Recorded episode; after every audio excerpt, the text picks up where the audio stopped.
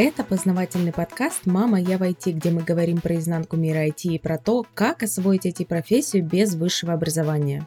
Актуальные вопросы, острые темы, полезные секреты, поддержка, инсайты и лайфхаки. Только ц.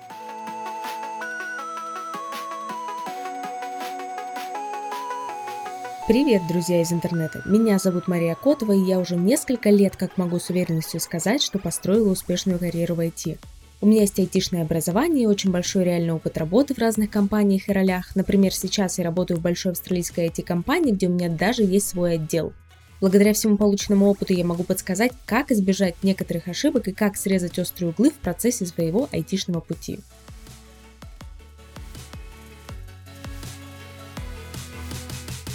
И сегодня мы поговорим о популярных IT-профессиях и о том, как среди этого изобилия выбрать свою, ту самую, единственную, и нужно ли вообще выбирать специальность в IT раз и навсегда. Также затронем вопрос денег, на которые можно рассчитывать в каждой профессии на старте и несколько позже, после прокачки своих скиллов.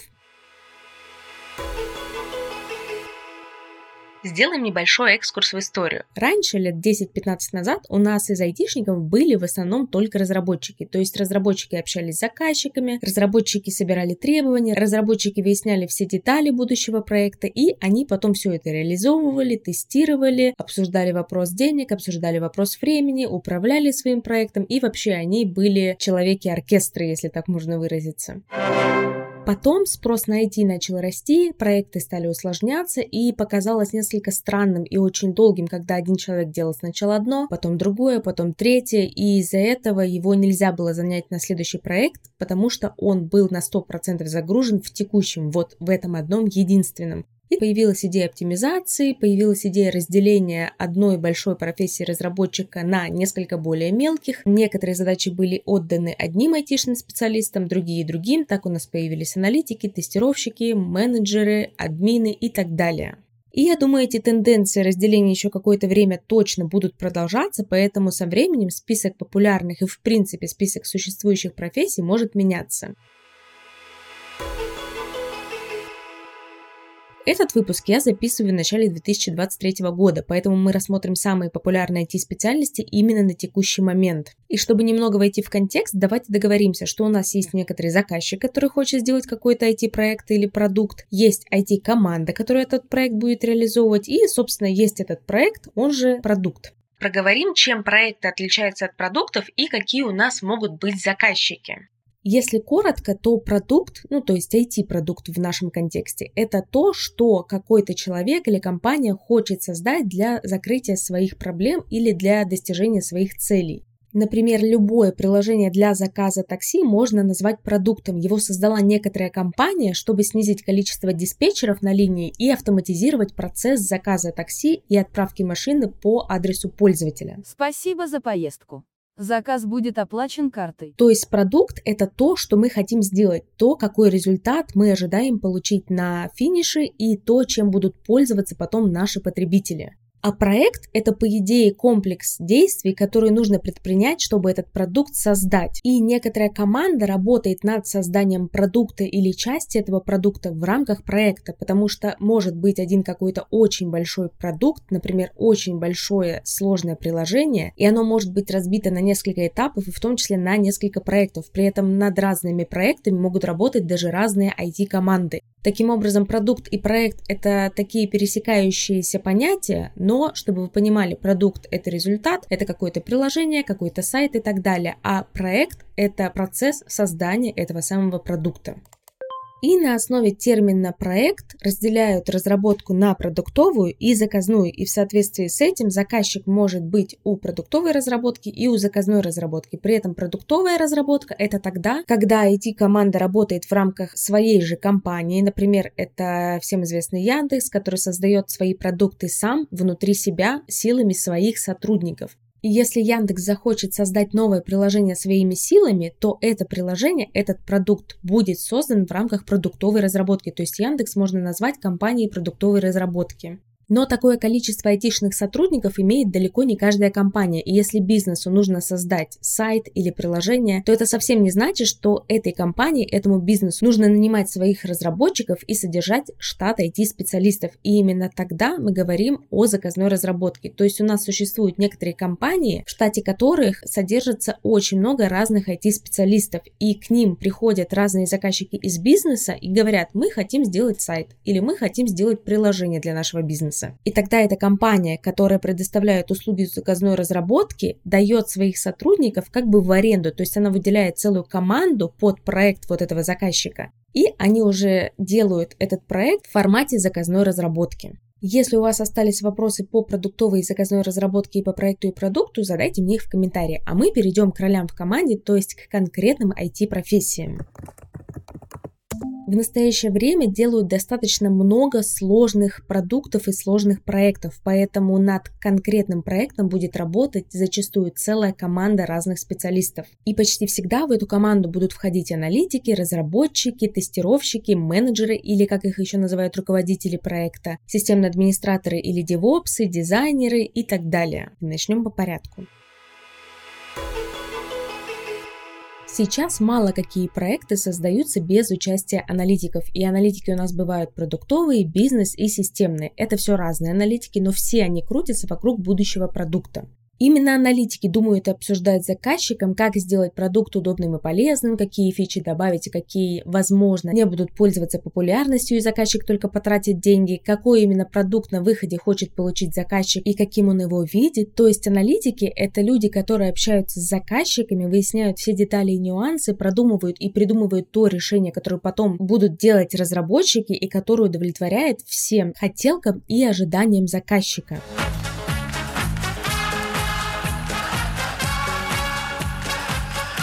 То есть в настоящий момент творцами являются больше не разработчики, а аналитики, потому что они связующее звено между заказчиком и разработчиком, и именно в их голове в итоге складывается пазл, каким будет проект, какие фичи нужно сделать и как, и какие требования нужно поставить перед разработчиками, чтобы их реализация получилась такая же, как картинка в голове у заказчика. Кому подойдет профессия аналитика? Если вы умеете объяснять сложные вещи простым языком и задавать миллион вопросов, если вы хотите проходить квест под названием «Связать все хотелки заказчика воедино» и получить что-то классное, полезное и удобное, то из вас может получиться хороший бизнес или системный аналитик. Эти ребята фиксируют все хотелки заказчика в виде требований, которые нужно потом правильно оформить, и если в компании есть технические писатели, о которых мы поговорим позже, то они дальше переходят к следующим фичам. А если этих писателей нет, то аналитики также должны оформить все эти требования в финальный вид, то есть завернуть это в какой-то документ.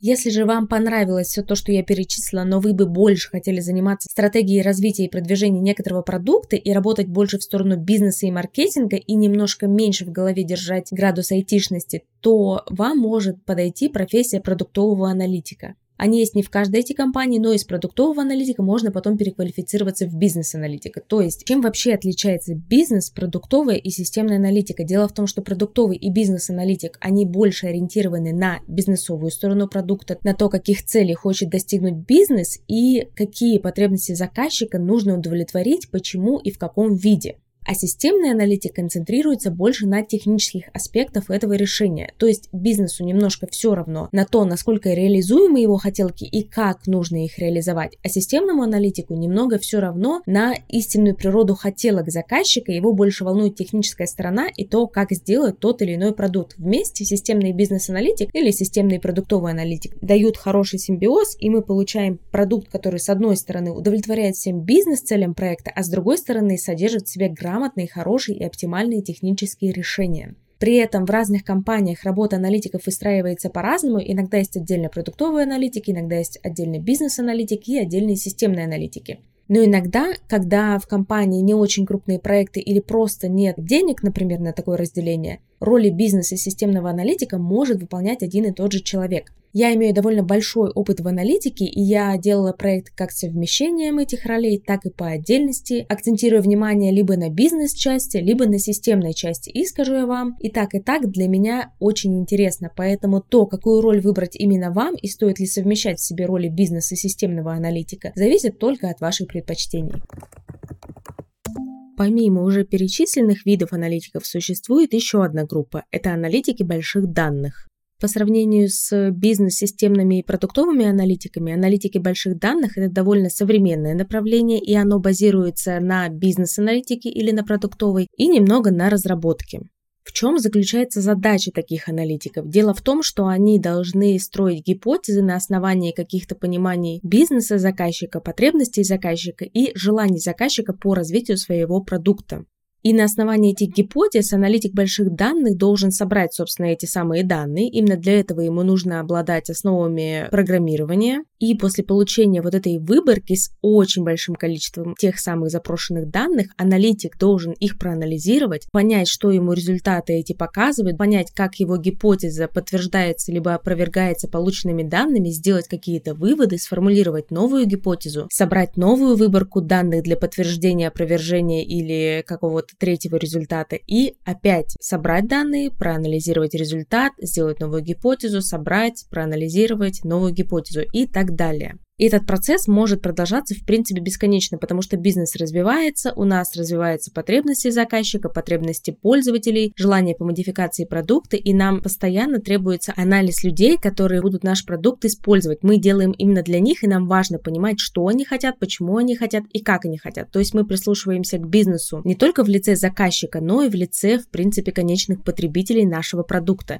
И аналитик больших данных помогает спрогнозировать, а какой результат принесут те или иные изменения, что может пользователям понравиться больше, что меньше. И дело в том, что он это делает не на основе каких-то своих внутренних ощущений, а он это делает на основе данных, то есть на основе каких-то фактов, предпосылок и анализа уже имеющейся информации о уже существующем продукте. Этот вид аналитики довольно молодой по сравнению с остальными, и основная сложность состоит в том, что здесь действительно нужно обладать хорошими базовыми знаниями бизнес-аналитика, потому что без понимания бизнесовой части требований к продукту очень сложно формулировать какие-то гипотезы и делать какие-то выводы. Но в то же время нужно обладать навыками программирования, чтобы получать те самые данные, ту самую огромную выборку данных, потому что фишка в том, что такую большую выборку нельзя собрать и обработать вручную. Вот именно для этого нужно использовать использовать какие-то автоматизированные средства, и в нашем случае это обычно либо Python, либо какой-то другой язык, который помогает собрать данные и разместить их определенным образом. И вот нужно знать хотя бы основы этих языков, чтобы этими данными оперировать, чтобы их собирать, обрабатывать и потом как-то группировать и наглядно отображать. Поэтому, если вам нравится профессия аналитика больших данных, я бы все равно начала с бизнес-аналитики или с продуктовой аналитики и только потом углублялась в более современную аналитику, потому что, на мой взгляд, действительно очень сложно преуспеть в том, в чем у тебя хромает как минимум половина, а если вы не работали бизнес-аналитиком, вот эта бизнесовая часть у вас явно будет западать. После аналитиков проект, конечно же, попадает к разработчикам, потому что мало придумать какую-то идею, ее еще нужно реализовать. И видов разработчиков еще больше, чем видов аналитиков. В зависимости от выбранного языка программирования, в зависимости от того, какую часть проекта вы хотите делать, вы можете выбрать настолько разные направления внутри разработки, что мы даже не будем их все перечислять. Я думаю, вы легко их нагуглите и посмотрите, чем одно направление отличается от другого. И всем, кто готов разобраться, как писать код на различных языках, и при этом кто не хочет общаться с заказчиком, сюда. То есть в современных компаниях работа сейчас строится так, что разработчики уже берут резюме по проекту у аналитиков и по нему делают некоторый продукт без уже своего общения с заказчиком. Так что если вы хотите писать код и реализовывать чью-то задумку, то добро пожаловать в разработку. После того, как некоторый проект или его часть сделана, конечно, этот проект нужно протестировать, потому что мало ли, как разработчики отклонились от намеченного курса, нам перед показом и перед сдачей проекта заказчику нужно его проверить. И тут в работу включается тестировщик. То есть мало сделать продукт, нужно его протестировать. Не забыли ли какую-то фичу, не перепутали ли местами экраны и кнопки, не сделали ли продукт, который медленно работает. И для разных проверок существует два направления тестирования – ручное и автоматизированное. Ручное тестирование – это когда ребята сидят с конкретными устройствами и даже с целым набором устройств, на которых установлен готовый продукт или его часть, и эти ребята нажимают на все на свете кнопки, делают разные проверки, делают разные действия, пытаются, в общем, сломать эту систему. И что именно тестировщикам нужно проверять, может рассказать аналитик. То есть аналитик у нас дает вводную и разработчикам, и тестировщикам. Кроме ручного тестирования существует и автоматизированное. Оно рассчитано на большие проекты или на те проекты, где часть работы нельзя проверить вручную. Например, у вас очень большая система, и для внедрения каждой новой фичи невозможно проходить все этапы тестирования вручную. Либо это очень долго, либо в принципе в какие-то части вы не можете залезть руками, потому что ваша система в этой части не имеет пользовательского интерфейса, то есть нет экранчика с кнопочками, куда можно потыкать и что-то понажимать, повводить какие-то данные и потом запустить проверку. Поэтому, чтобы убедиться в работоспособности таких частей, автотестеры пишут код и проверяют, ничего ли не сломалось и работает ли все как часы. Кому подойдет профессия тестировщика? Если вы любите указывать на чужие ошибки, если вы испытываете настоящий кайф, когда удается найти несовершенство и кому-то об этом сказать, то вы, возможно, прирожденный тестировщик. Вы будете сидеть с кучей устройств или с кучей различных программ, нажимать все на свете кнопки, либо придумывать свой код для разработки тестов, потому что автоматизированное тестирование – это в том числе навык написания кода. Вы будете искать, где не работает и что именно не работает, и, возможно, даже предлагать разработчикам, как это исправить. Написание кода для тестов, на мой взгляд, выглядит попроще, чем разработка, чем разработка в чистом виде. Так что, если вам кажутся немножко страшными автотесты, то вы вполне можете начать с ручного тестирования и в дальнейшем уже доучиться на автоматизированное.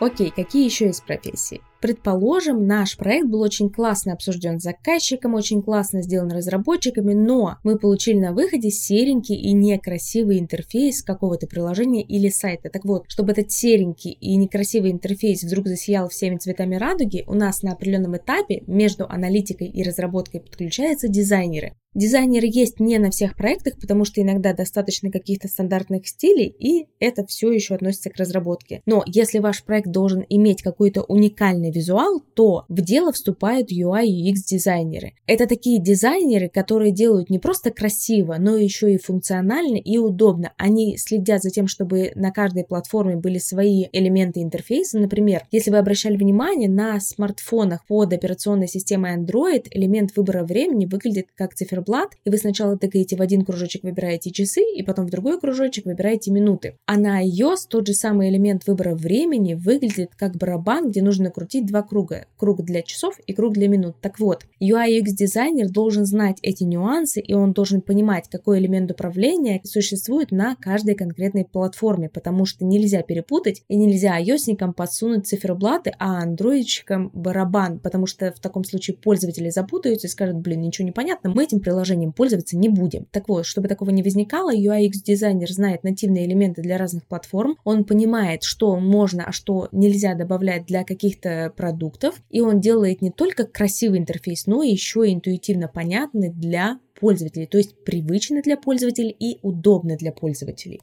Кому может подойти профессия такого дизайнера? На самом деле не обязательно заканчивать художественное училище и классно рисовать, достаточно обладать знаниями графического дизайнера или просто хотеть работать в этом направлении. То есть, если ты уже делаешь крутую полиграфию, но хочешь развиться в модной IT-индустрии, можно попробовать себя в роли UI UX дизайнера. А если ты просто интересуешься этой специальностью, ну, можно начать с нуля, это тоже хороший вариант. Важно понимать, что если вы сейчас занимаетесь графическим дизайном, то это не просто завтра проснуться и решить, что вот с сегодняшнего дня ты уже будешь делать интерфейсы. Это обязательно про переквалификацию. Но вы все равно будете врываться в профессию дизайнера не с нуля, и если у вас за плечами есть графический дизайн, то это будет каким-никаким, но плюсом. Кто еще работает над проектами? Мы уже упоминали профессию технического писателя. В основном они облегчают работу аналитиков, то есть технические писатели приводят в порядок различные технические документы. Они систематизируют требования, которые придумали аналитики, которые в черновом виде были где-то зафиксированы, а иногда технические писатели даже пишут некоторые документы или тексты с нуля. Например, руководство пользователей, как работать с тем или иным приложением или сайтом, создают часто технические писатели, если они есть в команде. Некоторые технические статьи, которые вы читали, например, на Хабре или на сайтах Microsoft, как заменить свой офис на более новый или как использовать ту или иную функцию Microsoft Office, все это могли создать именно технические писатели. В идеальном мире тех писатели ничего не придумывают из головы, а берут информацию либо у аналитиков, либо смотрят на уже готовые части продукта и описывают что-то в соответствии с реализацией. Но в реальном мире тех писатели порой перепроверяют за аналитиками детали и даже иногда кое-что им подсказывают и за них дописывают. Кому подойдет профессия технического писателя? Если ты кайфуешь от работы с текстами и любишь все структурировать, то тебе, возможно, очень хорошо подойдет профессия техписателя, потому что она про работу с техническими документами, с техническими статьями, с, может быть, некоторыми постами в блогах с техническим уклоном, но учти, что тексты не пишутся под диктовку, так что придется разбираться в теме настолько, насколько это нужно для описания, потому что невозможно хорошо написать о том, в чем ты вообще ни грамма не понимаешь. Не дрейф. Если что, аналитики и разработчики помогут разобраться. Даю честное, благородное слово. Также на проектах невидимым фронтом часто работают системные администраторы, девопсы или опсы. Системные администраторы, как ясно из названия, это люди, которые занимаются настройками различных систем и сетей, а девопсы и опсы – это отчасти программисты, отчасти системные администраторы, отчасти тестировщики и спецы по сетям и безопасности. И эти ребята обеспечивают всю инфраструктуру для разработки проекта. То есть они разворачивают тестовое и боевое окружение и настраивают команде среду для работы над конкретным проектом, потому что различные проекты зачастую требуют различных условий. Что касается профессии именно системных администраторов, то, наверное, сейчас она уже теряет популярность, потому что часть задач сисадмина переходит девопсом, часть опсом, и сисадминов потихоньку вытесняют из мира IT. Но в некоторых компаниях, в которых еще структура не поменялась, либо в которых просто не требуется квалификация девопсов, все еще можно встретить системных администраторов. Поэтому, если вы смотрите в сторону этой профессии, имейте в виду, что в какой-то момент вам придется поискать работу, но эта работа все еще есть. Ну окей, скажете вы, а как всех этих ребят, всех этих специалистов организовать, чтобы они работали вместе? Для этого существует роль менеджера или руководителя проекта. И лучшими руководителями проекта являются те, кто на самом деле уже поработал в поле. Самые классные руководители проекта, которых я встречала, получаются либо из аналитиков, либо из разработчиков, потому что очень важно понимать, как эта IT-индустрия работает изнутри. Именно это понимание даст возможность правильно планировать сроки и бюджеты проектов. И если аналитики отвечают за общение с заказчиком в части требований к будущему продукту, то менеджеры отвечают за общение с заказчиком в части денег, времени, сроков, организации работ и так далее. То есть менеджеры или руководители проекта это такие люди, которые будут организовывать работу целой команды и синхронизировать все это с потребностями заказчика и с его сроками и с его бюджетами. Поэтому если вы чувствуете в себе тягу к организации чужой работы, если вы хотите контролировать каждый шаг других людей, может быть из вас получится очень классные руководители, они же менеджеры проекта. Но учтите, что такие менеджеры и руководители – это немножко психологи на полставки, поэтому вам нужно будет поддерживать членов вашей команды, вам нужно будет следить, чтобы никто из них не ругался, не уставал и не выгорал. И отчасти поэтому я советую вам не заходить в эту профессию без опыта в IT, потому что, во-первых, слишком большие риски и ответственность, если вы не понимаете технических нюансов и деталей реализации проекта изнутри. А во-вторых, очень сложно поддерживать, когда вы сами не очень хорошо ориентируетесь в том, что предстоит делать. Но если у вас вас все-таки очень большая тяга именно к этой специальности, и вы не готовы делать большой крюк через аналитику или через разработку, вы можете начать с позиции ассистента такого руководителя. Есть и менее популярные IT-профессии, которые только набирают обороты. Это, например, скрам-мастер, UI, UX-писатель и редактор и некоторые другие. Поэтому, если вам интересно послушать и об этих профессиях тоже, напишите в комментариях, и я сделаю о них отдельный выпуск. Мы же в это время обсудим немного другую, не менее интересную тему про популярные IT-специальности. Это сколько денег каждый специалист может получать на старте и чуть позже. Нужно понимать, что на старте на самом деле все практически равны, потому что вы еще не умеете делать ни одну задачу. У вас, возможно, есть теоретический или какой-то учебный опыт, но еще нет практического. И поэтому справедливо, что работа начинающих специалистов будет стоить примерно одинаково. Старт в IT довольно сильно похож у разных профессий, и он начинается от 35-40 тысяч рублей, если вы в России. Если нет, то примерно от 400-500 долларов. Я как-то заметила, что уровень начинающих IT-специалистов можно оценивать по зарплате кассира в том регионе, где вы ищете работу. Поэтому, если вы не знаете, на какую стоимость ориентироваться в вашем городе, обратите внимание, сколько получает Галя из пятерочки. Галя, у нас отмена! Ну, либо из другого магазина, если у вас, допустим, пятерочку еще не открыли. Дальше с ростом ваших навыков начинается и рост денег. И чем сложнее ваша специальность, тем быстрее вы растете финансово. Например, самый маленький потолок у профессии ручного тестировщика, техписателя и сисадмина. Аналитики, менеджеры, разработчики, девопсы, автотестеры, дизайнеры, они растут в деньгах динамичнее, и их потолок сильно выше. Но вообще все всегда зависит от ниши и от конкретной компании. Например, если вы работаете в такой сфере, как блокчейн, который недавно просто взлетел на пик популярности, то даже если вы работаете ручным тестировщиком в блокчейне, то вы будете получать больше, чем какой-нибудь аналитик в другой сфере. И наоборот, если вы работаете аналитиком в блокчейне, то ваша зарплата будет стремиться в космос в разы быстрее, чем зарплата сеньора-тестировщика. Также стоит обратить внимание на узкоспециализированность, потому что некоторые продвинутые узкие специалисты получают в 2-3 раза больше, чем их коллеги широкого профиля. Например, мой знакомый рассказывал, что аналитики в их компании получали порядка 750 тысяч рублей где-то в 2020 году, в то время как средняя зарплата аналитика по компании была 250-260. И все это базировалось на том, что эти ребята, которые получали 750, делали какие-то узкие задачи, и эти задачи в компании, да и в стране мог сделать вообще мало кто. Поэтому чем вы уникальнее, тем выше ваша зарплата. Я бы рассчитывала примерно на такой рост. Специалист по ручному тестированию техписатель сисадмин может вырасти в полтора-два раза примерно за год. В то же время аналитик, управленец, разработчик, девопсов, тестер и так далее, то есть те ребята, у которых потолок повыше, они растут, как мы сказали, побыстрее, и я бы рассчитывала, что они вырастут в два, два с половиной, а кто-то может быть даже и в три раза. Обратите внимание, что все реально зависит от вашего прогресса. Если вы очень быстро развиваетесь, то не стесняйтесь просить о повышении пораньше и не стесняйтесь оценить, сколько сколько на рынке стоят специалисты именно вашего уровня, потому что средние цифры неприменимы к каждому конкретному случаю. И IT это та сфера, где большое внимание уделяется конкретным скиллам конкретного специалиста. Если вам нужна помощь в оценке вашего уровня, напишите мне или напишите в комментариях.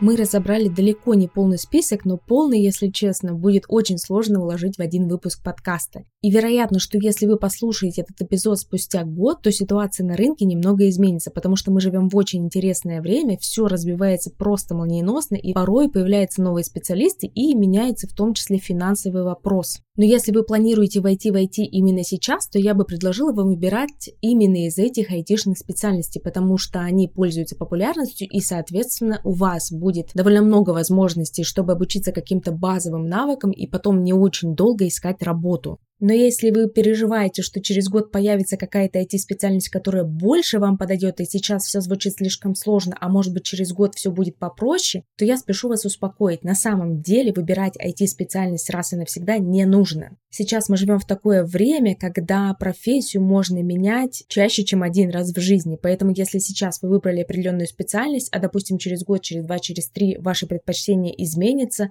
то в рамках IT переход из одной профессии в другую это вообще-то очень логичное развитие. Например, многие этих писателей переходят в аналитику или некоторые аналитики переходят в управление проектами, разработчики становятся управленцами проектов и так далее. То есть, если поставить вопрос прямо, нужно ли вообще выбирать специальность в IT раз и навсегда, то если коротко, нет, не нужно. Еще важно сказать, что опыт в любой IT-профессии будет всегда только в плюс при переходе в другую IT-специальность, потому что если поначалу вы работали в разработке, а потом решили переквалифицироваться в аналитике, то скиллы разработчика вам очень сильно пригодятся при общении с разработчиками. А если вы были техписателями и решили перейти в аналитику, то навык создания и оформления технических документов вам тоже очень сильно пригодится. Так что если вы до конца не определились с конкретной IT-профессией, то обратите внимание на какую-нибудь, и там уже внутри рынка вы в принципе можете сориентироваться и изменить свое решение.